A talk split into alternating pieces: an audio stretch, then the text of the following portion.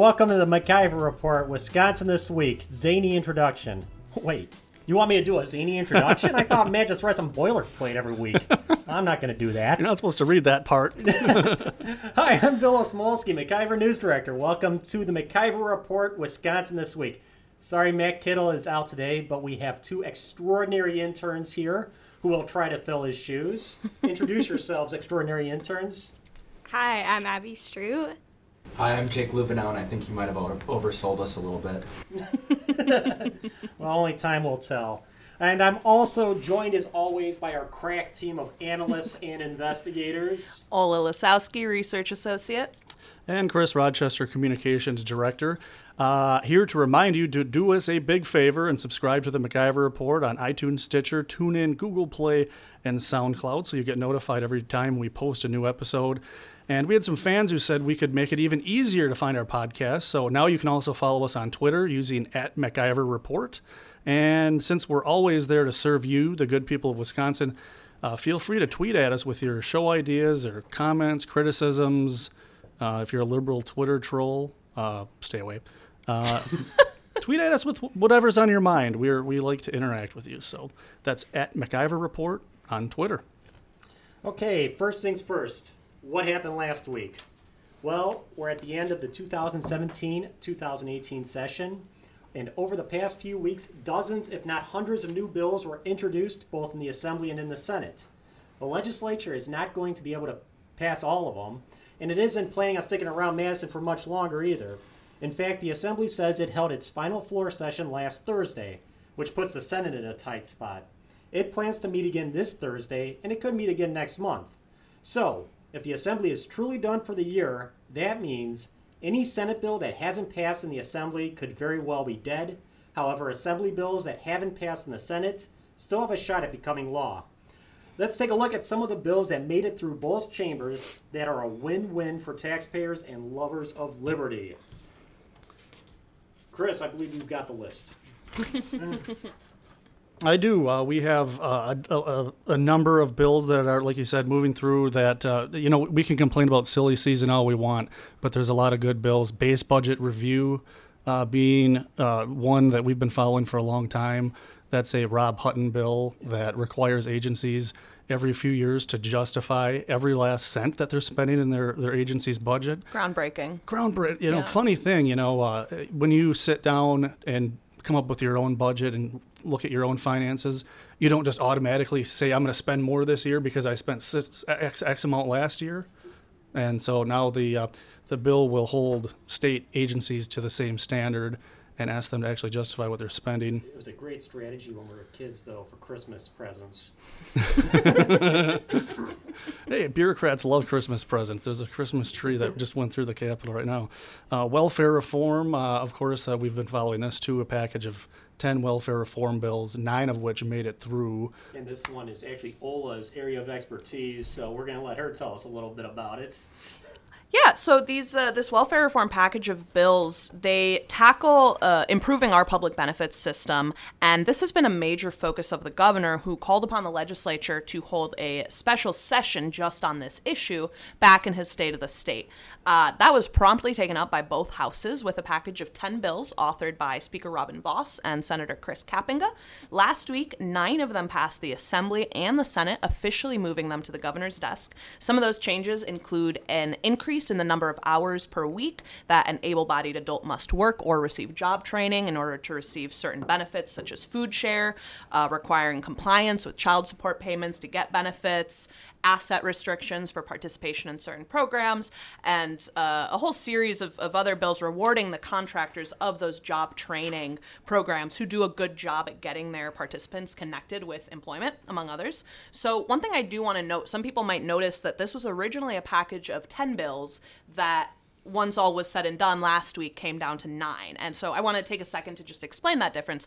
One of the bills that was pulled would put photo IDs on food share cards in an effort to cut down on fraud and abuse in the system. Now, because of strict federal regulations, the state of Wisconsin would have to apply for a waiver from the federal government asking them if this would be okay to do.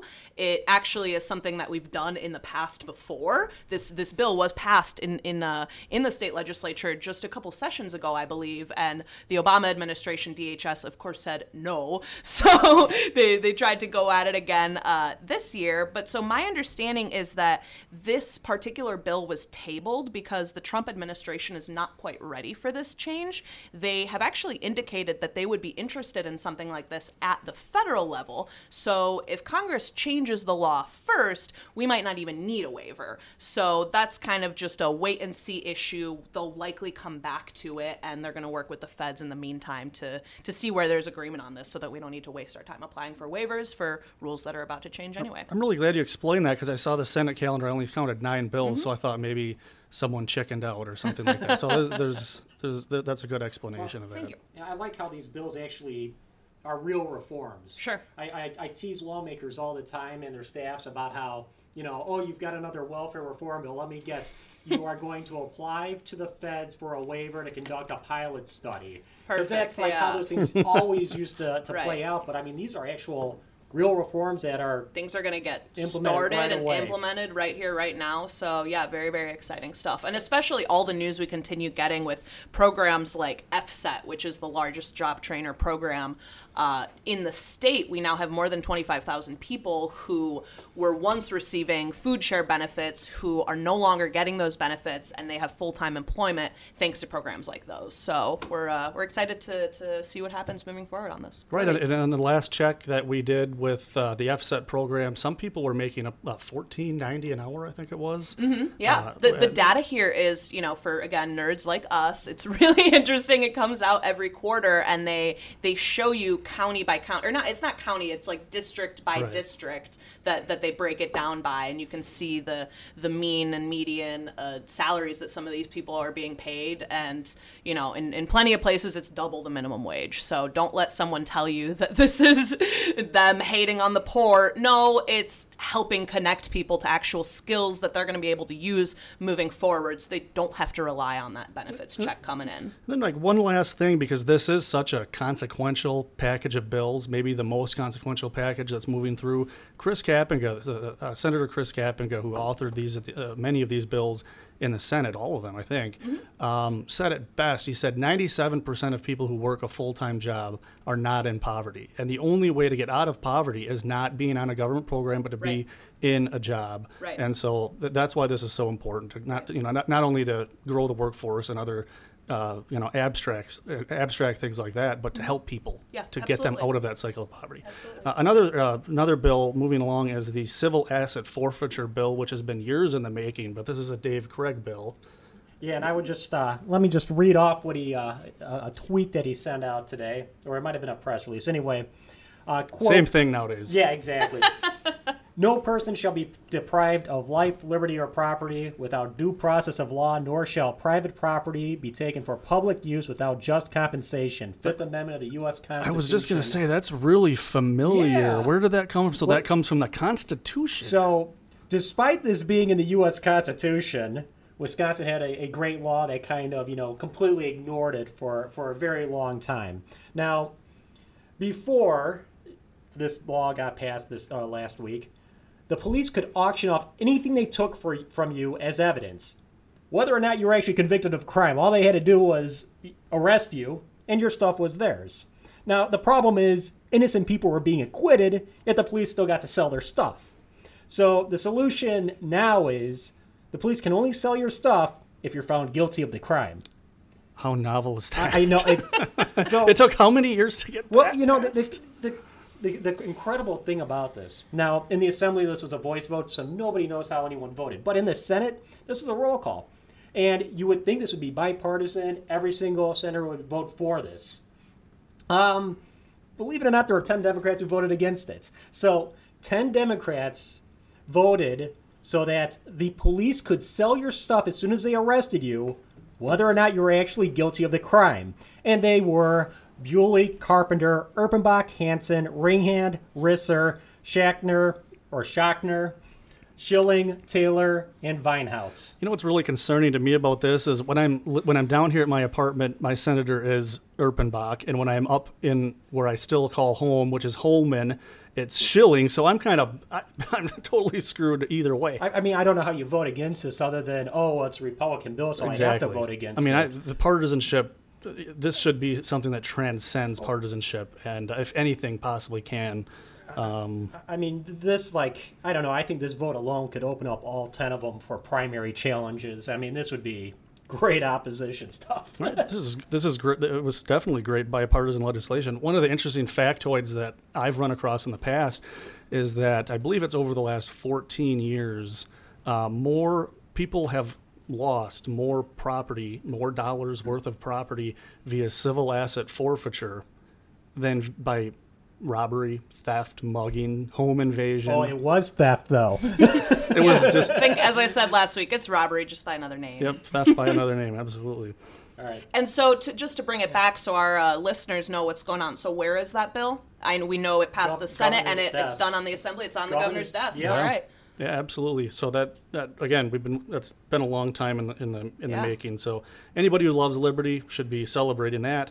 Um, and another thing that we should always celebrate is uh, returning the taxpayer money to the people who earned it. So sometimes we don't always like the vehicle that it's done through, uh, and but uh, you know, in this case, we have a tax credit, hundred dollar tax credit, if you have a child for each child under eighteen living at home, and this was one of the things championed by Governor Scott Walker.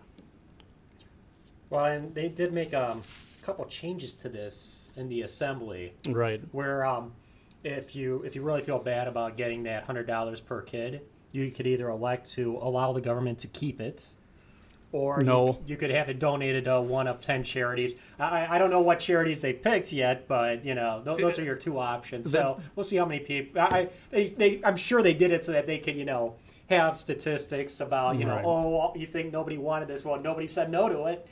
Yeah, I mean that's not the worst thing. Give someone there's a list of ten charities that you can check a box and say donate it to this instead if you you know can't if you don't need a hundred bucks. Or Maybe just some take people- it and donate it to the charity you want. Yeah, there you go.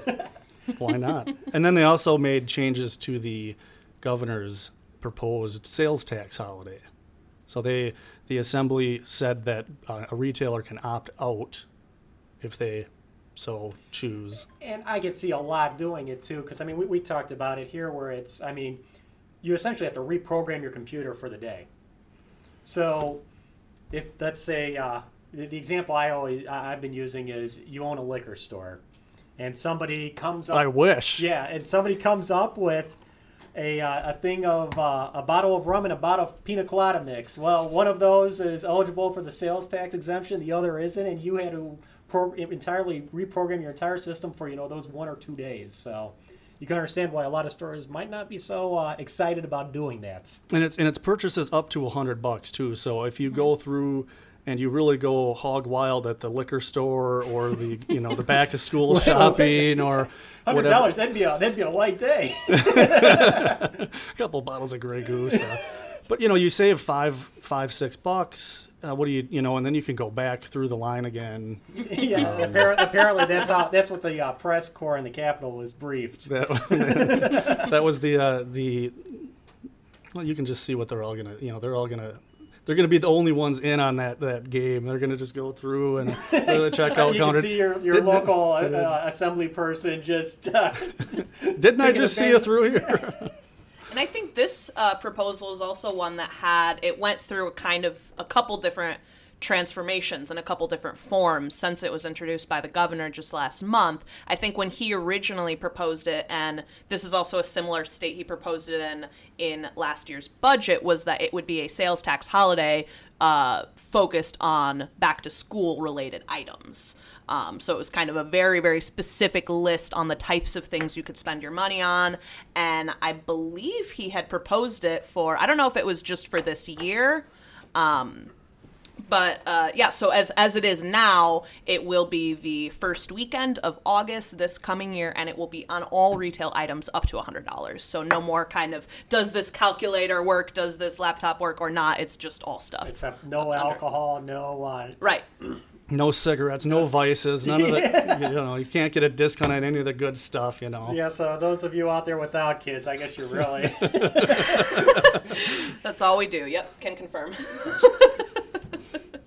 So then you had another one of the things uh, having to do with taxes was uh, Representative Kooyenga's tax conformity bill. We saw he tried That's to bring back uh, the governor's income tax cut idea, which Ola is probably much more well versed in all in how, how what that proposed than I am. But Yeah, and we'll uh, we can spend a little bit of time talking about that later this podcast. But as for tax conformity, so as I'm sure all of our listeners are well aware, we have a new federal law on the books. Uh, relating to taxes. now that DC has changed its books, it's up to lawmakers in all 50 states to get their codes to line up. So, lucky for us, CPAs and legislators, Representative Dale Kooyenga and Senator Howard Marklein, wrote a bill to line up Wisconsin's tax code with the federal code. That'll save filers time and stress next year when they don't have as many differences between their two returns that they have to file. One of those really big changes involves something called 529s. Uh, which is also in my other portfolio of, of policy issues having to do with education. So that's a federal provision that lets individuals set aside money before taxes to use on certain educational expenses. In Wisconsin, that program is called EdVest, and it lets people save money for higher education. Well, the tax law passed in December by Congress lets people set up set aside up to $10,000 tax free for K 12 expenses. And thanks to the tax conformity bill passed by the Assembly last week, that will also be true in the state of Wisconsin. So tax conformity is now on to the Senate, where it has to pass before moving on to the governor. Okay, my turn. so, tort reform. Um, for those that have followed Wisconsin politics for a long time, uh, this was like one of the first items of business that Governor Walker and the legislature put on the agenda when they when they first um, um, took over the majority way back in 2011. So, seeing tort reform pop up again, you know, one of my first questions was what what was left. And apparently, uh, you know, talking to some of the people that were really uh, supporting this legislation, uh, tort reform is one of those jobs that never really feels like it's over because the trial lawyers always find another loophole and another way to kind of uh, go around what you've just uh, what you've just implemented. So they are they are lawyers. They're pretty good at finding those those legal loopholes. exactly. You know, slick, you know, is one of those words that comes to mind. So the, these reforms are two parts. One involved class action lawsuits, and the other was uh, fishing expeditions for evidence. Now, class action lawsuits. You've all seen the commercials. If you are suffering from, Right. say, mesothelioma because Right. you served in the Navy between 1971 and 1972, you could be eligible for a big settlement. That's a popular one, and you see a lot of these on like the the let's just call it the programming aimed towards uh, older individuals. You know, did you, you did, did did this hip implant was it defective? All that sort of thing. So it turns out these lawyers they aren't looking for hundreds of people. They only need one or two. and once they've got those two vic, you know, quote unquote victims, then they can go to the company and say, "Hey, look at look at look at Grandma Smith. Look at Grandpa Nelson. You guys are really good. This is going to really look bad for you. It's going to be a really long court battle. All they want is a settlement. So once they get that settlement, the victims get a little pittance and the lawyers get a lot. Here's a I've got a good example of this actually because it's not always just about uh, you know health conditions, mesothelioma, defective medical implants, but there was one that I was actually part of because I had a credit card, a certain credit Oh, card so between. you've been scammed on this. Uh, I got like seven bucks out of the deal, but you know, I had a credit card between such and such years, and I had an opportunity to be part of this class that was, you know, they were suing the, the credit card company for, you know, We're giving people like you a credit card. it, basically, uh, you know, it was like deceptive marketing or something like that. And I, got seven dollars, uh, and everyone probably got like seven bucks or something, and the lawyers got like I don't know, twenty or thirty percent, which was millions and millions Oh, yeah. of dollars. So th- this is this is clearly a system that's being abused and it's making some people really rich at the expense of, of companies. so the reform put in place puts requirements on the notification process. So I'm not exactly sure if that means no more of those commercials that we all love, are those love to hate. But you know that was one part, and then the other part was uh, lawyers that now will restrict uh, how large of a cut they can take once they get the settlement. So we'll, we'll see how, how much that does. And then the other part of these reforms was fishing expeditions. This is this is something I was not aware of. Yeah, so uh, when a lawyer is suing a company, they get to um, make document requests during the discovery phase. And one of the tactics here is they, the lawyer tries to make sure that the discovery phase never ends. So they just make document requests after document requests until eventually it's costing the company a fortune just to comply with in the discovery phase. And they say, you know what, let's just settle and get this thing over with. So this reform is, is meant to put limitations on what those lawyers can request. They have to prove it has it has something relevant to the case, and then a judge actually needs to agree that it's relevant before you know the company has to fork over those documents. So I really liked Yeah. the uh, the the way you put it in one of the excerpts explaining this bill that the lawyer's favorite pastime is fishing. Mm-hmm. because that's basically what this is. yeah, you, you get your big settlement, and then you actually get to go fishing for real. In, a, in a, an extravagant yacht. yeah, that's right. Okay, then um, all right. So I also uh, I also uh, cover the DOT. So let me talk real quick about the DOT reforms. Now, it's been over a year since the Audit Bureau's report on the highway program came out, and you know found that current projects were about three billion dollars over budget. Um, they recommended a ton of simple reforms, and a lot of them still haven't been implemented because you know we were arguing over the gas tax for most of the year. Well, one of them was uh, the DOT needs to co- submit complete cost estimates when asking for a project's approval. They weren't doing this. They weren't including inflation and engineering, and that was one of the reasons why project costs were ballooning right after they had been approved. Now, the auditors weren't weren't completely sure uh, all of the reasons why costs, you know, were you know three billion dollars over budget, but they thought that those are two really good ideas that would cut cut this down a bit. Just imagine that for a second. Three billion dollars over budget. Yeah, I like mean that is a 16 projects. huge, huge number. So yeah, right. So, I mean, this is a really simple reform. Hey, you guys need to start giving us complete cost estimates. It's been over a year, finally got done. And then the other reform um, three projects for the next few years will be able to use a uh, system called Construction Manager General Contractor Method. All that means is the uh, company that builds the road will now be involved during the design phase of the project. Now, when it comes to bidding, one of the reasons why uh, vendors will submit bids that are larger than it probably costs to uh, complete the project is there's a lot of uncertainty and risk, and they've got to try to hedge their bets against that. When you bring them in during the design phase, that eliminates a lot of the uncertainty and lowers their risk, and so they're all able to, you know, bid low, you know, offer lower bids. And then the other thing is because these are the people that are actually building the roads, they they might know ways to kind of you know cost saving changes that might not be obvious to the guy sitting behind the desk designing it on his uh, CAD computer. So uh, DOT will be able to use that that uh, system for three at least three projects going forward for the next few years, and um, we'll see how it goes. It's uh, saved a lot of money in Minnesota and other places where they've tried it. So You know, uh, before the whole transportation debate really got heated up last summer, this was something I, I never even thought of. You know, the way that a project is is you know designed and bid out and eventually engineered and constructed, that there are reforms to that that can save dramatic amounts of money.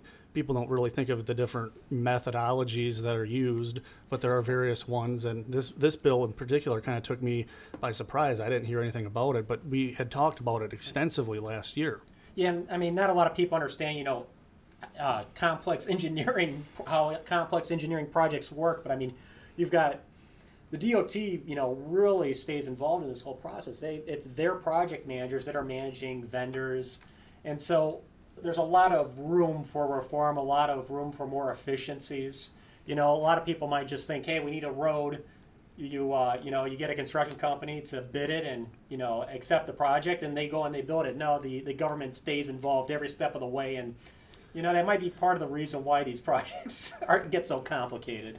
What amazes me about this whole okay, amazing amazes is the wrong word. What annoys me about this whole debate has always been politicians who are saying we have to make the hard choices and and they're in reference to raising the gas tax as if that's a hard choice. But you look at your report on how Washington County um, decided to do its budget, put roads at the top of the list in terms of priorities, and you know, make some actual hard budget decisions in order to make that their top priority and not have to raise gas taxes. That's what's that's the thing that is is hard. Not raising the gas tax. Raising the gas tax is the easy solution. Yeah, and I mean, there's a lot of you know misconceptions out there. I mean, the state is actually directly responsible for 10% of the roads in the states. So the other 90% belong to local governments. So they have to uh, implement their own reforms, budgeting, and you know set priorities to take care of their roads. You know, the gas tax doesn't really cover all of that. So um, yeah, I mean, it's it's a really complicated debate, and there's a lot of lot of uh, a lot of room to, to build narratives, I guess you could say. But um, these two reforms that you know the legislature finally you know I, I guess agreed to uh, to implement that you know probably are, are, aren't really going to cost the state anything, and if anything, can only save us money. So Right on. Moving right along, another bill that went another step further last week uh, has, has to do with winery hours. This bill passed the assembly last week and it would let wineries stay open until midnight. Right now, they must stop serving alcohol at 9 p.m. For many wineries, this means that they can't legally host events such as weddings unless they want to shut down the consumption of all alcohol at 9 p.m. sharp, which doesn't personally sound like any wedding I've ever been to. you want to hang out at a winery without any wine? Perfect. Yeah, exactly. So this is a great piece of liberty legislation. It's a get the government out of the way and let people live their lives legislation. And for wine drinkers like me, quite frankly, this bill sounds like a great time. It is now in the hands of the Senate, where it must uh, pass before moving on to the governor's desk. It must pass. this must pass. Bola's going to be knocking on doors. you know, a lot of these bills have passed the assembly, and the assembly has, well, they've kind of hit the road. They're going back to their districts to campaign. It's going to be supposedly a tough election year, but the Senate has at least one more floor session towards the end of March. So we're in this really weird period in between. I mean, we just had like the busiest couple weeks we've had in a long time, including during the budget. A few things that the Senate has to take up. Uh, uh, just one of them that really uh, sticks out to me, and this is in our latest rundown at MacIverInstitute.com of of liberty legislation moving through the, this local employment regulations law. It's a law having to do with collective bargaining preemption. But what the bill really, it's kind of a confusing description for the bill, but what it really does is this bill, which is by Representative Rob Hutton, seeks to uh, prevent local governments from creating really a morass, uh, a nightmare red tape of employment regulations all around the state. So if you're the city of La Crosse and you think, you're on, your, on the city council and you think, hey, we should have a $15 minimum wage in La Crosse, but then you're right to the north and Onalaska and you think, no way, we're going to, you know, all the businesses that shut down in La Crosse are going to move up here. We're going to keep our minimum wage at a, at a reasonable level.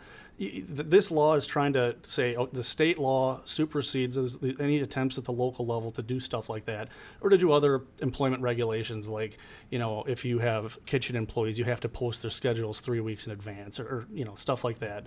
Uh, and, and what that, that would, if that, if this bill was not proposed and did not become law, you could have that situation where if you're in HR and you're trying to run a company, you have to deal with this patchwork nightmare of employment regulations. The whole point of this bill is just make it uniform throughout the state so businesses don't literally suffocate in, in all the different rules. Yeah, and I mean, the interesting dynamic, you know, that I, that I talked about a little, a little bit about earlier, is all the the assembly had their what they you know they say they've had their final floor period, so all the all the Senate bills you know that they voted on that's it supposedly. So what if the Senate passes some more of its Senate bills? You know, you know from now to the end of the session, They're not going anywhere in this that session. Supposedly they aren't going anywhere in the assembly. So how motivated are they going to be to you know take on a lot of these assembly bills? So, Well, you, definitely have that intra chamber battle going on Oh, where yeah. there's there's clearly some you know hot pokers getting put in, eye- in each other's eyes between the two leaders. Uh, but you know, i mentioned the uh, preemption bill. There's also tort reform, um, and quite frankly, I did tax cuts pass both houses? Did that? Um, They, they, they'll have to send it back to the Senate now that they made all those. Changes. Now they made the changes. changes. Yeah. Okay, so the Senate's got some work to do. Yeah, and I think one of probably the biggest ones, not one we've spent much time at all. I think weighing in uh, from from our perspective, but the juvenile justice reform package that has made big headlines uh, in in recent weeks. That was championed by Speaker Robin Vos and by the governor. And uh, as recently as I believe this morning, Senate Majority Leader Scott Fitzgerald said, "I don't know that I'm there." And I mean, Could be a heavy lift. Could be a heavy lift, right? And so, you know, for those of us who aren't as entrenched in kind of the the rules of all of it, this bill was already passed by the assembly. It has to be passed exactly the same. That exact same form has to be passed by the Senate in order for it to legally move on to the governor's desk. They cannot, if they amend it or change it in any hmm. way on the Senate floor, the assembly has to come back and, and concur it back in, which the speaker has said multiple times last week we're done we're out of here we're not coming back which is kind of it's a little bit of a deja vu from last summer Right. you know saying this is our final day we're passing our budget today you know wink wink nudge nudge not so not so subtly at the senate saying guys if you change anything mark this up consider it dead on arrival it's not going anywhere so that's a I'm, and i mean that one bonds i believe more than 350 million dollars Yeah. over the next couple years that is a right. massive massive spending package so we'll we'll see what happens with that one We Can't, re- we can't remember bond for the- roads that can't bond three hundred fifty million dollars for roads though, right? I was just gonna yeah. say, you Can't remember the- more prisons That was right. that was right about the number. That was uh, the kind of the, the heating point for how much should we bond and how much you know during the transportation debate. sure So yeah, Well, well, you know, nothing makes money like a prison. well, all right. Um, so while the so- legislature winds down, unions around the country are getting fired up. The UAW, for example, has started an aggressive new membership campaign. Matt Kittle interviewed Josh Hare, a top draft pick for the United Auto Workers. Josh Hare started in the pottery department of Kohler Company seven months ago. He said the harassment and intimidation from the union representing the factory employees began immediately. Hare, 24, didn't want to join United Auto Workers Local 833. He didn't see the value. The UAW union steward and the union's president didn't care for Hare's answer. Josh Hare joins us on this morning's uh, podcast. Thanks so much for being here. And how are you faring so far, Josh? Um, good. Good. Take us back uh, because, as we've reported at uh, MacIver News and has been reported now uh, over the last several days, pretty much when you began at Kohler Company, that's when the folks from UAW, um, Local 833, approached you and said, Hey, it's time to join the union. Take us back to those early days, please. All right. Well, basically, the union has your first 90 days to get you signed up for the union. Um, so those first 90 days, you have um, all the stewards who uh, will pressure you kind of to get you into the union. Um, I wouldn't say harassment; they're just very, uh, very try hard to get you to join. Uh-huh. Um, but after that, I went to the head union steward, and he asked me um, again if I wanted to join. I was like, you know, I'm really not interested. Um, don't see what it has to offer. And uh, so right away, he's like, well, we can't we can't protect you from harassment then. And then just walked away. That's And, what he uh, said. He turned to you and he said, uh, Well, that's too bad. We can't protect you from harassment. And when he said, We can't protect you from harassment, did he really, in your mind, did he, did he really mean, We can't protect you from us? Yeah, it could be. I mean, I haven't had anything from any of the workers really. It's all been um, the union presidents and stewards that I've dealt with. Um, so, um, but immediately after saying that, he went um, through the rest of the pottery building and announced to everyone that was around that I hadn't joined the union and had decided to not to. Um, so um, after that, uh, it was quiet for a bit, but then uh, just be uh, him tossing me some sign up sheets and union cards and whatnot. Um, kept telling me to join everything. Um, But he wasn't going to take no for an answer, right? no, they definitely do not take no for an answer. They're very persistent in uh, trying to get people to join. Um, and then come around right before Christmas time, I had Tim Taylor, the president, come up to me, um, and we had had a conversation um, while I was at work. Then, excuse me, um, trying to get me to join.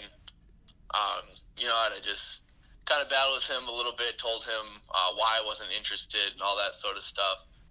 Um, and then he had left.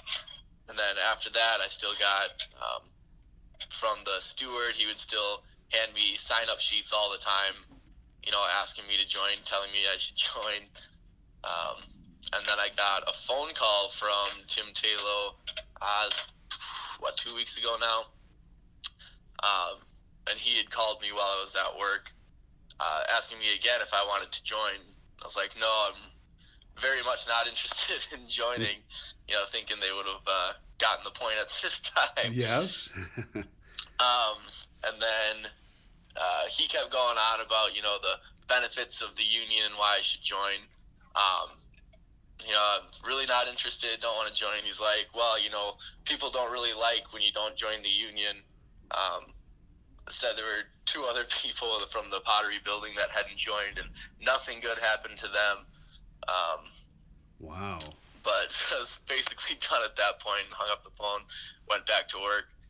Um, and, And then he, and he said, did did he not say something to the effect that we really don't like when people don't join the union, and that there were two other people in the pottery building who didn't join the union, as you said, nothing good happened to them. And then he said, I don't want anything bad happening because you're Yeah. not joining. yeah, Correct? yeah, Wow. yeah. So it's very passive aggressive, you know, hmm. sort of threats.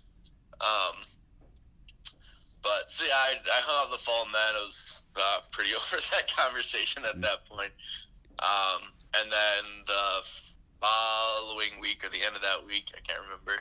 Um, it was a Friday night, and they posted up the. I actually had a buddy come up to me. Have you seen the posters all around Kohler Building? and uh, saw the posters that had been posted on Facebook, um, basically calling me out individually for actively refusing to join the union. Yeah, this this is an interesting sign, and you'll see it at MacIverInstitute.com.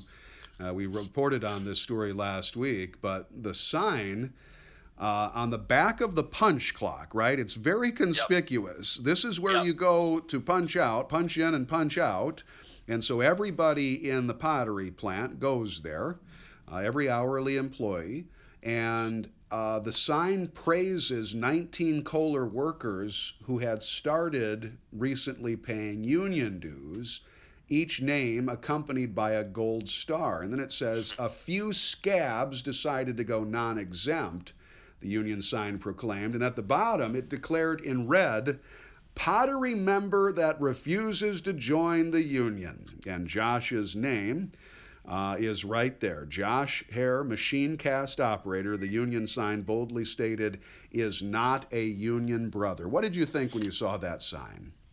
Um, I laughed actually. Um, it's uh, I find the whole thing kind of petty and ridiculous. I mean, I've had a lot of people too. Oh, it's like high school all over again. You know, people just can't leave these ridiculous things to themselves. And, Yeah, it does have that high school feel about it, certainly. But um, Yeah. um, the, you know, there's, as you said, there's certainly a feeling of, of threat and intimidation behind all of this. We'd hate to see Yeah. you get hurt, those sorts of things. Now, uh, I should add that uh, the union president, uh, Mr. Taylor, had told MacIver Institute that the union was not responsible for that sign. If it had been responsible, there would have been the you know the union label on it, that sort of thing. And uh, he claims that. Uh, well, basically, he claims you are not telling the truth. That uh, that conversation, as you have described it, never occurred. That he basically walked up to you on the floor and said, uh, "These are the benefits of joining," and uh, you said you weren't interested, so you just walked away and you both went about your business.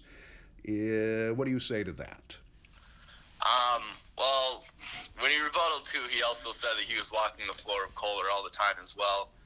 Um, which I mean, if this stuff is posted all over, and it clearly has, I mean, you have to have information through the union to know who's all joined and all that sort of stuff as well.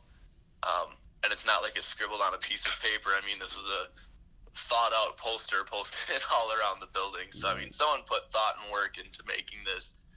Um, thinking it's just some random employee, I don't think is right. um, Yeah, yeah. And then what do you, what do you say about uh, his version of the the conversation? Now, maybe that uh, you know when he talked to you on the floor, that was one thing, but I, you, you had the. As you had told me, you were at your station, at your job, working when the phone next to the station rang, and and uh, the union steward said, "You got to take this call. It's from the union president." Correct? yeah, yep.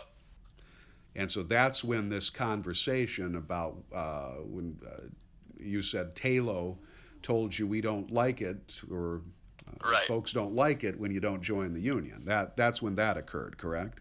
Right, right, and that I found all a little bit ridiculous. That had been before then. It was all pretty passive. Um, you know, them telling me I'd, it was a good idea for me to join the union, but yeah, that's when it got um, a bit out of control. Um, and I had talked to management after that too, um, asking them what to do, and they're like, you know, we can't we can't talk about the union at all, but um, you know, I think, and they even told me at that point, they're like, we don't want to toss harassment out there, but honestly, we think that you'd have a good case for it at this point. Um, and still, I mean, I didn't want to deal with any of that. So still at that point, I hadn't said anything. Uh, but then shortly after, they posted these posters, um, which that was enough at that po- at that point. Yeah. And you you had told me last week. You said, you know, for me, you said you could handle it. Yeah. Uh, but you said you felt bad for the, the people at Kohler who don't want to be a part of the union. They don't want to pay the dues, but they Yeah. want to deal with the harassment. So all of a sudden, they're doing something they don't want to do. Uh, I would say that, that that's pretty clear harassment when they they don't want to deal with any of the, you know, the uh, intimidation or the threats or the the constant nagging even of the union to get them Right. to join. Right. And you know, I've talked to people who've been there for two, three years, and I've talked to people that have been there for like 20, 25 years. Um, and it's the same from both sides. You know, they've been paying you union dues for this long. And I mean, they've told me, they're like, I'm glad for what you're doing. Um, like, we haven't seen anything the union's been doing, but we don't want to deal with, you know, not paying dues and then having to go through what you're going through. Um, so, yes, mostly I'm doing this just to get the word out of what goes on um, hopefully give courage to those who you know don't want to join and you know, maybe need that little push yeah. Interesting. Now, have you received or, or gotten any pushback from the union steward, the union president, to union members since you went public with this? Um, at work no i haven't um, i work on second shift uh, with only a few people so um, none of that has been as bad um, so no work's been all right and i've had i mean management stands behind me and does what they can so it's been work has been all right Good. So you haven't had Yep. any, any repercussions for telling your story about uh, what's happening with the union and what appears to be some very coercive methods of trying to get you to join. No, no, my stewards have backed off. I haven't been talked to about the union since any of this started. Well, maybe that maybe they are starting to get the message. You do Yeah. have, you would it would seem you do have some recourse here in um, if you wanted to file a complaint. Are you at that position? Uh, what what do you plan to do next? I'm not really sure what to do next. Um, you know, I don't. I'd rather not get a bunch of lawyers involved and all that sort of stuff. Uh, but meeting with them just to see, you know, what's my course of action if any of this continues and any of that sort of stuff. So, Gotcha. Finally, what would you say to someone who is in your shoes, the shoes you were in seven months ago? You started a job, you thought you would walk in and go about the business of doing a job. You knew that there was a union there and that they would, you know, and have every right to ask you if you wanted to be in the union. Uh, but then your experiences and what you went through after that. What would you say to a new employee coming in who might not want to join a union either? I would say don't let them bully you into it. Honestly, it's not that bad. The management's going to stand behind you 100%. Um, I mean, do what you feel is right. I feel that's what I've done through all this, and it's turned out well so far, I guess. Um, just, you know, if you don't want to join, don't join. It's not worth it. You're just going to be stuck with all the rest of the people paying union dues for 20 plus years and getting nothing out of it. So, very good. Well, I want to say this in context. It's very important. Anybody listening to us know this, and this is something that the UAW ought to know. Wisconsin is a right to work state. Has been since 2015. Yes, there have been challenges. Those challenges have failed. Josh and anybody else out there does not want to join a union, does not have to join a union. You do not have to join a union. You do not have to pay dues. That is the law of the state of Wisconsin, no matter what anybody from any union, organized labor, ever says. You have the ability to join a union. You have the, the ability to decide to not join a union. Josh has exercised that right, and that right should be honored. And if it isn't, then that becomes a matter of law. And uh, we'll see where all of this goes from here. Thanks so much for joining us, Josh, on. Uh, our podcast this morning. We appreciate it. Yeah, thanks you. Thank you. Enjoy the opportunities. That trouble in Kohler is just the start. Two other unions in the state have decided it's time to sue over Act 10 again. They say it hmm. violates their freedom of assembly under the First Amendment. However, the U.S. Seventh Circuit and the Wisconsin Supreme Court have already upheld Act 10 against similar changes. So, Chris, why is this one different? It's not. Uh, this is so, so, it's a frivolous lawsuit. I, am not sure. I totally understand the legal argument, and I'm not sure that a judge will either. but uh, it's it's basically an attempt to use this. This we'll talk about this Janus case next. Uh, but it's basically an attempt by these two unions, the operating engineers, couple locals, um, to say if the Supreme Court, the U.S. Supreme Court, rules a certain way in this Janus case then that in, that means that Act 10 will have to be unconstitutional because of the precedent. I don't get the legal theory. I think it sounds like just another excuse for these unions who are furious with Act 10. They're furious that they're, they can't force people to join the union. They're furious that they can't force people to pay them even if they're not in the union, and they are going to keep suing and keep clogging up the courts until they run out of money. Until they, uh, well, until they, either they until run they out of other people's money. they run out of other yeah. people's money, Which or they fi- doing pretty fast. or they find a judge that finally taps out and says, "Forget it. I'm tired of all these appeals. I'm tired of all these lawsuits. Just take it. Go." And then it'll go out to the appeals court and then the Supreme Court again. Yeah, and like you said, this is something. The, Act 10 has been held up twice, uh, and, and, the U.S. Supreme Court declined to take it up at the final, uh, you know, the final calculation. So Act 10 is constitutional.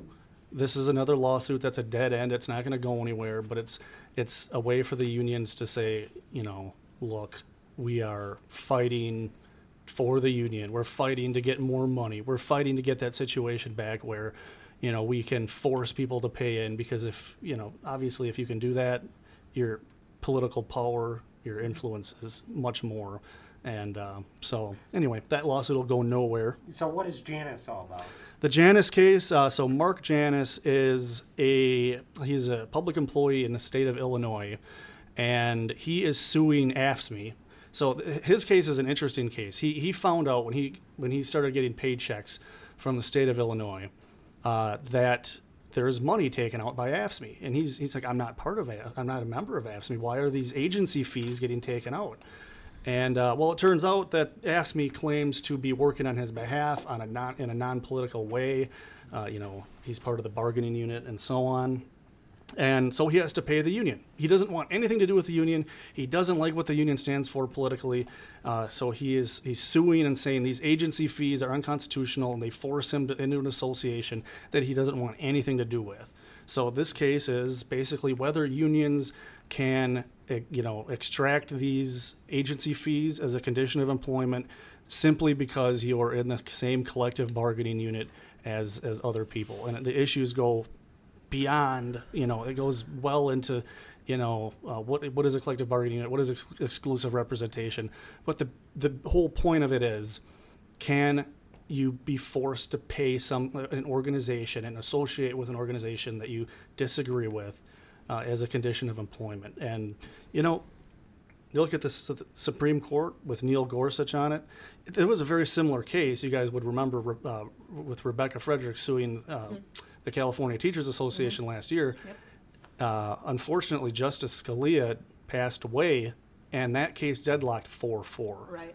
And so this case is a little bit different, but it's similar enough where I think a lot of people who stand on the side of workplace freedom, Kind of saw it as the next opportunity. They see it as the next opportunity after the Friedrichs case was deadlocked, right? that deadlocked. And so with Neil Gorsuch now on the court breaking that 4-4 deadlock, a lot of people are pretty optimistic that this is that the agency fee th- agency fees are going to be a, uh, a relic of the past. Well, anyway, while we are on the topic of national politics and all things going on in our uh, nation's capital, Washington, D.C., we have got our lovely interns here with us, and they spent the weekend at CPAC. Kids, what did you see?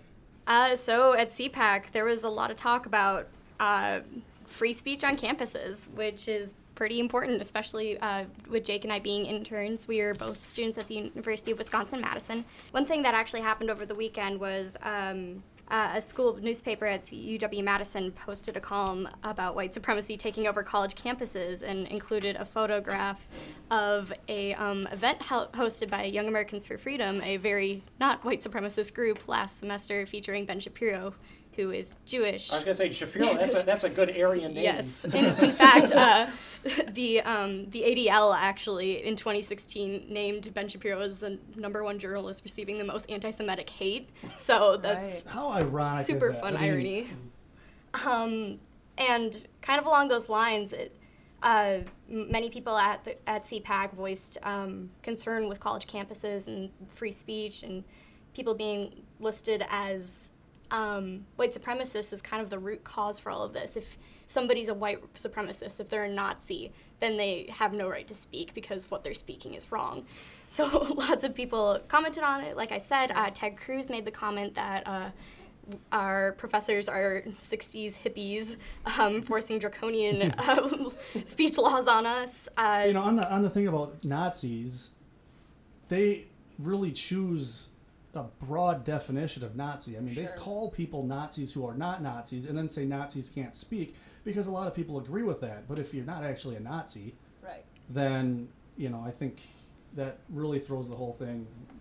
Out I don't think just- they actually care about what Nazi means. I think they're just going for the most vile thing they can think of and throwing it at Just like conservatives. racist. Yeah, it's an emotion. Appeal to emotion. Mm-hmm. What's ironic is you could call somebody a communist and it doesn't have the same effect, despite. Yeah, that's a point. Communism's cool. Have you seen like some of those trendy handbags? you know, I, you know, now that I think about it, I don't actually think anybody died in Soviet Russia or you know communist China. Yeah, it was all it was all sunshine and communism rainbows. killing more people than Nazism. Yeah, I saw sure. something Yeah. on Millions, starvation millions. is now a huge thing in Venezuela too. So thanks a lot, socialism. Yeah, but they have great cheerleaders, I heard, at the Olympics. So. Well, they've got the the one that we uh, were critical of, uh, uh, Tariq Ali. You remember him? That Oh, yeah. got an award from UW Madison. No, no, they they, they They backed out. canceled that. They backed down out of that. Uh, Yeah. that's that is that's right. That- he almost did. Though. Man, th- that really went away quietly. Yeah, Huh, I'm sure weird. that would have been a great celebration, though. I mean, October 2017, 100th year anniversary of October 1917. I don't think that was by accident. What happened in that? The, the Russian Revolution. Yeah. Anyway, back to CPAC. Sorry, threw a wrench in that.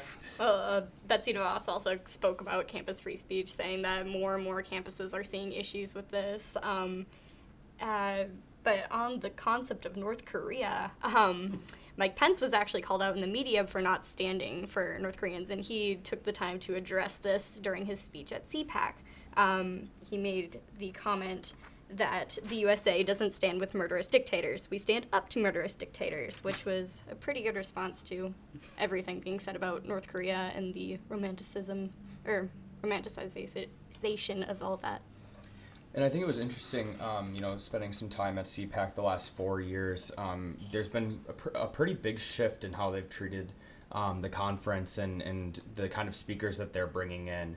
Um, I remember back in my freshman and sophomore years as the presidential race was starting to heat up, um, there was a, a really big movement to try to outdo each other on um, different conservative values. Um, and now, since President Trump's in charge, um, I think less people are feel the need to come to the conference, which means that it's really, you know, in my opinion, just become um, a place to tout Trump's agenda. And I think there were some very important issues discussed at the conference this year, like campus free speech. Um, and I think it was a good time to talk about why tax reform was important um, and some of the things that the Trump administration has done very well. Um, but I do think that there there was a interesting shift towards you know a more populist agenda. I, I kept making the joke through the week that looking at the the speaker list that it, it seemed to be more like the populist political action uh, conference more so than the conservative political action conference. Um, and even when a speaker um, named Mona Charen, who's a syndicated columnist um, and she's also a senior fellow at the Ethics and Public Policy Center, when she tried to tout some conservative ideas and, and say basically that um, that she was worried about the kind of speakers that CPAC was bringing in, people like Marine Le Pen, um, who's a very well known populist and has allied herself with racists in France. Um, that she said CPAC's clearly going off the rails when they invite people like this. They brought um, Milo Yiannopoulos uh, last year until the video about um, child molestation came out, um, and then they, you know, pulled his invitation. But she said this is a very worrying trend um, with the Conservative Political Action Conference, um, and it should it shouldn't dominate how people view conservatives. Um, and she was booed and uh, constantly for the rest of her speech, and they actually had to to put three armed guards on her um, and walk her out. And she said she was amazed.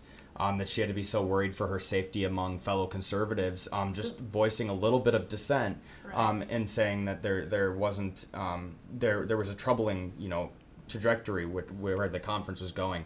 Um, and I think it was interestingly reported in the media. I think it was talked about a lot, which um, I think CPAC always gets a lot of press, but this is, you know, for the first time, it's not you, rah, rah, conservatives. There was a lot of um, interesting dissent at the conference this year. So the last time I was there, the, the, the one time I was there was 2011, and it was a lot of young people, mostly college kids. Yeah, and, they and, call and, it the conservative spring break. Right. And, Which I can't disagree with. Major geek fest. But it was, you know, it was all it was all Ron Paul. It was all Ron Paul all the time, and you know that was he was the, the dominant Tea Party uh, days, right? Yeah, off, off the backs of November of 2010. Yeah, uh, and so It's a little bit of a different. And there was the Ted context. there was the Ted Cruz years too. Sure. And yeah. Yeah. right. Uh, So you- and it you've been there. You said four years. Yeah, this is my fourth year. Wow, that's a lot of money. Um, but uh, so would you say that? loans? That's. Would you say that uh, the opinion of the attendees? I mean, you- they're generally still younger people, right? Oh yeah, absolutely. So would you say the opinions and the moods and the attitudes are different now with uh, more of a populist conservatism running the government, or and as you said, Marine Le Pen got got Marion. It was it's, Marion, it's not Marine, yeah. Yeah, uh, Marine is you her aunt. sophisticated folks. I'm from uh, Hill Country. up on your French. I'm from Hill Country, but anyway, so she got uh, so she got booed. Um, so I mean, it doesn't sound like that. It sounds like maybe they're missing the mark. The audience hasn't changed as much as. No, no, no. So, so actually, uh, Marion Le Pen got a lot of cheers. It was this other woman. Um, her name's Mona, Mona- Charen. Mona she was on a yeah. pale, she was on a panel Oh. with um, some other journalists um, talking about uh, some of the issues um, surrounding some of these sexual harassment allegations Mm. um, over the past year.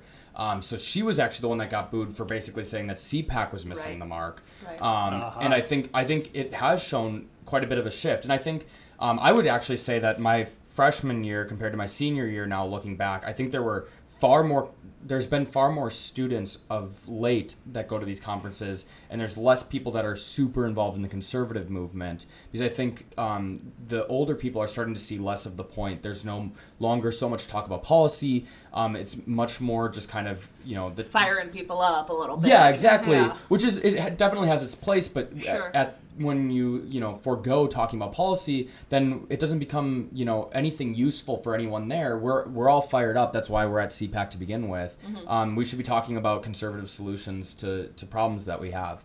Um, and you know the the breakout panels used to be about you know what kind of flat tax was best, and now they're about defeating eco memes on Facebook, and that was actually one of the panels. And you sit back, and I'm like, I'm not going to go to that panel. Like Yeah. I, it's some of these things you just. Well, if I would have known that, I would have made you go to that panel. I want to know how to well. defeat eco. Memes. I don't know, Abby. Did you go to that one? Oh, definitely not. Um, but yeah, I think I think it was an interesting shift this year that in the past it was you know about real conservative ideas and now um, yelling about anti-free trade policies and I was sitting back going where did all the free market people go Sure. where did where did all the you know traditional values conservatives go and they're totally gone um, and I, I don't know if it's just kids that jumped on the Trump bandwagon that go to this conference now or what the deal is um, but I definitely think there was a massive shift in not only the speakers that are there, but also um, the people that attended the conference. And I think it was interesting too. Um, just another note on this that that apparently the board of CPAC was pretty angry at Matt Schlapp, who runs the conference, about the speaker list that he put together. Um, and Matt Schlapp tried to defend it as much as possible, um, but it seems like even the board of CPAC was a little disappointed by the speaker list that came out. But um, Matt Schlapp is clearly aboard the Trump train, and he's riding it all the way to DC every year. So, Right. so Jake, what you're telling me is you can't tell me anything about tax cuts from CPAC.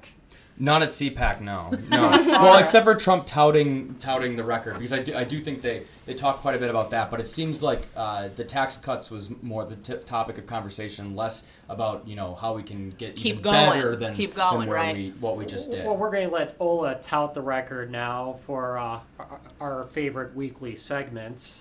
That's right. Ah, Well, yes, h- that's hang right. Hang on, our, our guys are asleep at the switch, so why don't you do the announcement? That's right. It is time to transition to our weekly update on tax cut Armageddon. I don't even know if that worked. All right, we'll take it, Ola. All right. Well, welcome back to another week of Tax Cut Armageddon, where we give you the latest and greatest in catastrophe news as the country continues to fall apart because the government is taking just a little bit less money from all of us.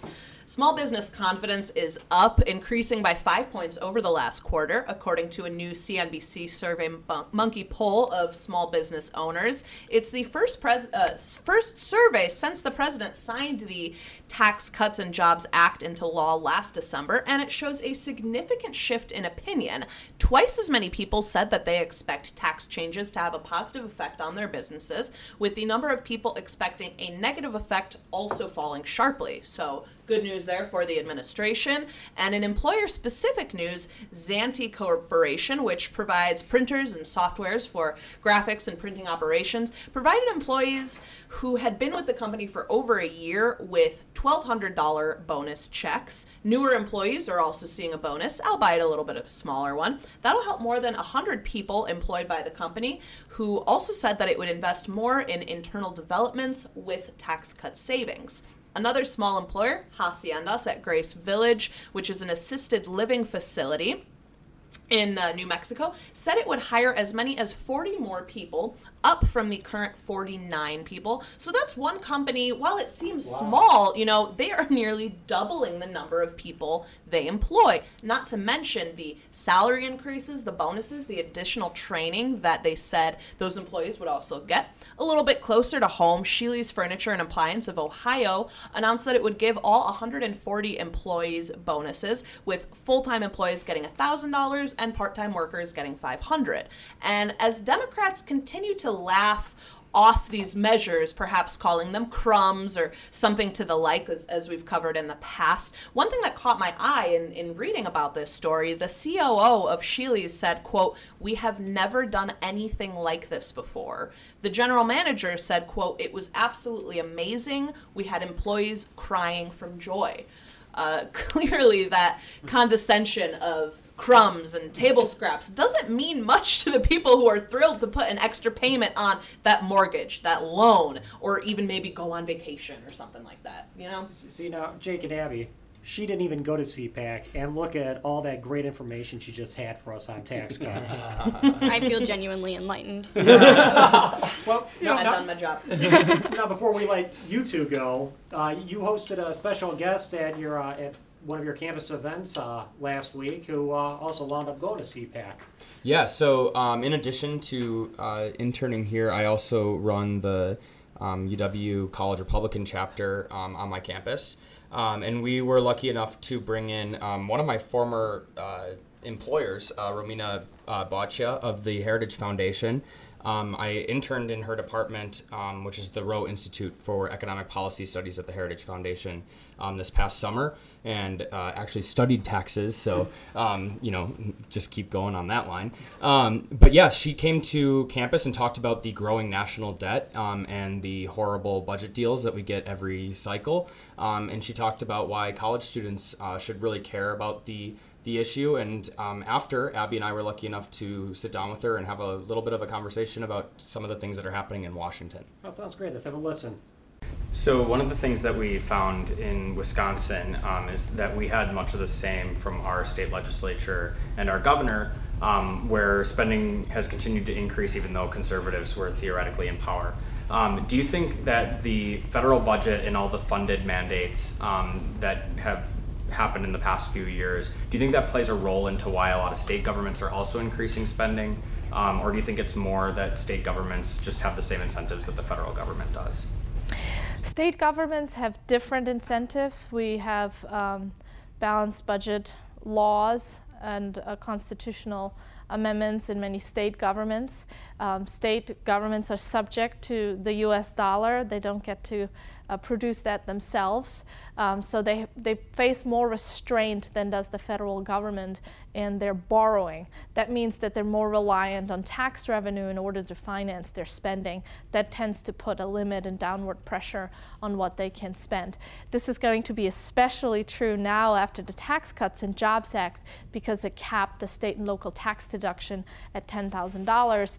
Previously, it was completely uncapped, which actually encouraged higher spending by state governments because they could tell their higher income residents, don't worry about it, you can write it off on your federal taxes. That's no longer the case.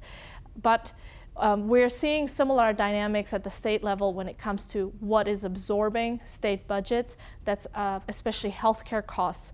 Medicaid is a huge cost factor, and um, the Affordable Care Act, really not very affordable at all, or Obamacare, um, has increased uh, Medicare cons- Medicaid consumption and eligibility. And many states have chosen to expand their Medicaid programs uh, because they wanted that influx of federal cash right now, but what they didn't account for is the long-term costs that they will have to absorb in their state budgets. Education is another area where state governments are spending more and more money, and there we also have other solutions, including education savings accounts and more school choice. You, many charter schools are actually able to educate kids more effectively and do so at lower costs. So there are solutions, but they require going up against very powerful interest groups like the teachers' unions, for example, when it comes to educational choice. Well, you guys did a nice job. Thank you. Uh, thanks for uh, getting that uh, that video, which you can't right. see, but thanks for the audio. we took a, we took a lot of time setting the camera up and getting you guys got a great shot. A great, you know, it was a really good video, but uh, very good information by her. So and good for you guys for bringing bringing her to campus. And so, uh, speaking of, I don't, know, I don't have a transition for this, so All right, I'm just gonna go into it cold. Uh, the uh, MacIver News Minute this week was about the minimum markup, which we've talked about extensively uh, around here. It is, you know, obviously an antiquated law from the Great Depression that forces people to pay more money than they otherwise would in a truly competitive marketplace. And uh, we uh, had a uh, there was a Well, hearing well- hearing on it. Well, Matt Kittle can tell a story better than you, so that's just go to go to the MacIver News Minute. Now, so you thought you could get by without Matt Kittle for for for a, a show and forget it. This is the MacIver News Minute. Here's Matt Kittle. The legislature has a chance to repeal large swaths of the state's antiquated minimum markup law, but the effort to kill the latest reform measure is as intense as ever. Last week, for the first time, legislation repealing at least a portion of the law that artificially inflates prices on consumer goods got a hearing. The bill's author, Senator Leah Vukmir and Representative Jim Ott, eloquently stated the bill's aims. It would end the Depression era prohibition on retailers selling prescription medicine and general general merchandise at deep discounts. Opponents, the usual suspects, offered the standard doom and gloom predictions that reforming the law would leave vacant storefronts. Their argument competitive pricing is bad for business, but they have much to protect, and consumers aren't top on that list. If they were, they wouldn't be trying so hard to kill legislation that would give consumers a price break. For the MacIver News Minute, I'm Matt Kittle. For more free market news, log on to MacIverInstitute.com. And don't forget to catch the MacIver News Minute on WI News Talk 1130 WISN every Tuesday and Thursday. Well, you know, the MacIver Institute is a free market think tank, so uh, there, there was a uh, very free market economics related uh, item. it was on the, yeah, it was debated uh, in the assembly and in the, yeah. Um, the bailout of Kimberly Clark. You just issued a press release this morning about that, so. Well, we didn't do a press release on it, but we did a joint op-ed with um, a couple of other groups, Freedom Works, and then two in Wisconsin, with the Wisconsin Institute for Law and Liberty and the Badger Institute, and we all basically we basically said that this is this is a bad precedent. It's bad economics. It's just a bad idea all around. Uh, and it's it's it's you know something that if you're in, into the free market, you, you can't be in favor of uh, using taxpayer money to tell a company that is clearly changing its its business model, clearly changing its direction. Uh, and by the way, that this is a company that makes diapers, and there's just less of a demographic demand for products like that. Um, Not to mention the company didn't ask for this legislation. And they didn't either, even right? ask they've, for They've it. been non-committal publicly on it. right. Well, I'd just like to add a couple things to think about too. Here you have the go- you have a company that says this operation is not profitable. Government says, "Oh no, no, you keep going. We'll we'll, we'll back you up on that." So first of all, you know you're you're completely trying to run you're you're trying to run contrary to market forces there, but also you know think about the workers. I mean, you think that you're really doing the, the really helping these people out by you know making sure that these jobs at Kimberly Clark will will continue, but they have no future potential at that company, at least not at that position. They aren't going to get big bonuses or raises. That operation is unprofitable. So sure, they have their jobs for now, but the next time the, the economy takes another downturn and there's nothing the state of Wisconsin can tell Kimberly Clark to keep that, that operation open, you're going to dump those workers out into a depressed economy. Right. Whereas, and you know, I've told some people about this. I've talked to some people about this whole, you know, this whole uh, plant shutdown.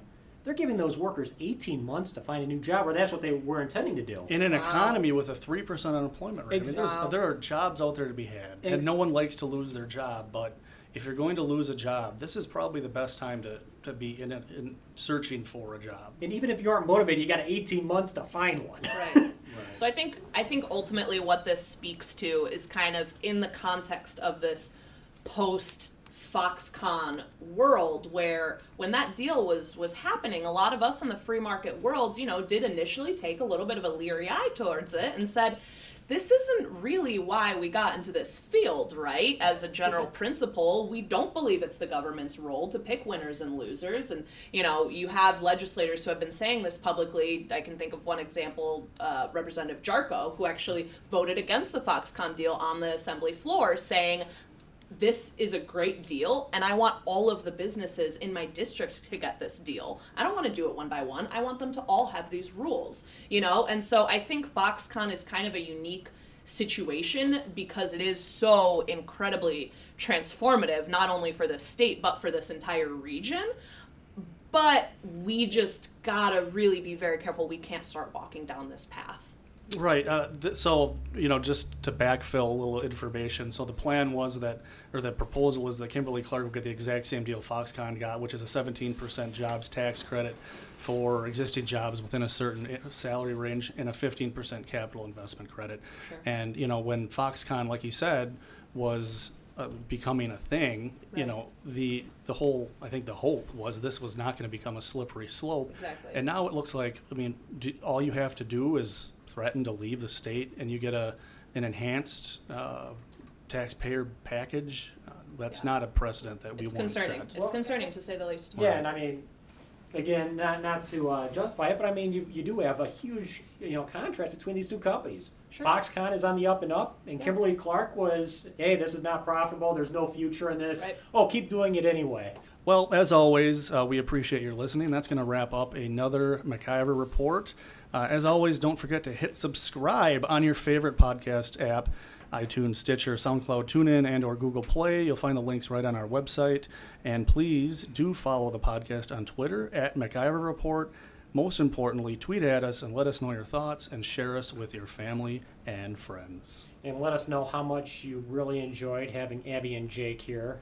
Absolutely. Or else we'll never have them back again. Yeah, they're, they're, they're, they're both on Twitter too, so we'll we'll get we'll put their hashtags or their uh, their at their Twitter names handles. That's it. Got it. I'm 31 now. I'm not supposed to be Oh able to my use gosh, you old man. All right, well, And so you guys will get harassed by the Twitter by the le- the, the liberal Twitter trolls too. Welcome. Welcome. so thank you very much for being with us, and we will be with you again next week. See you then.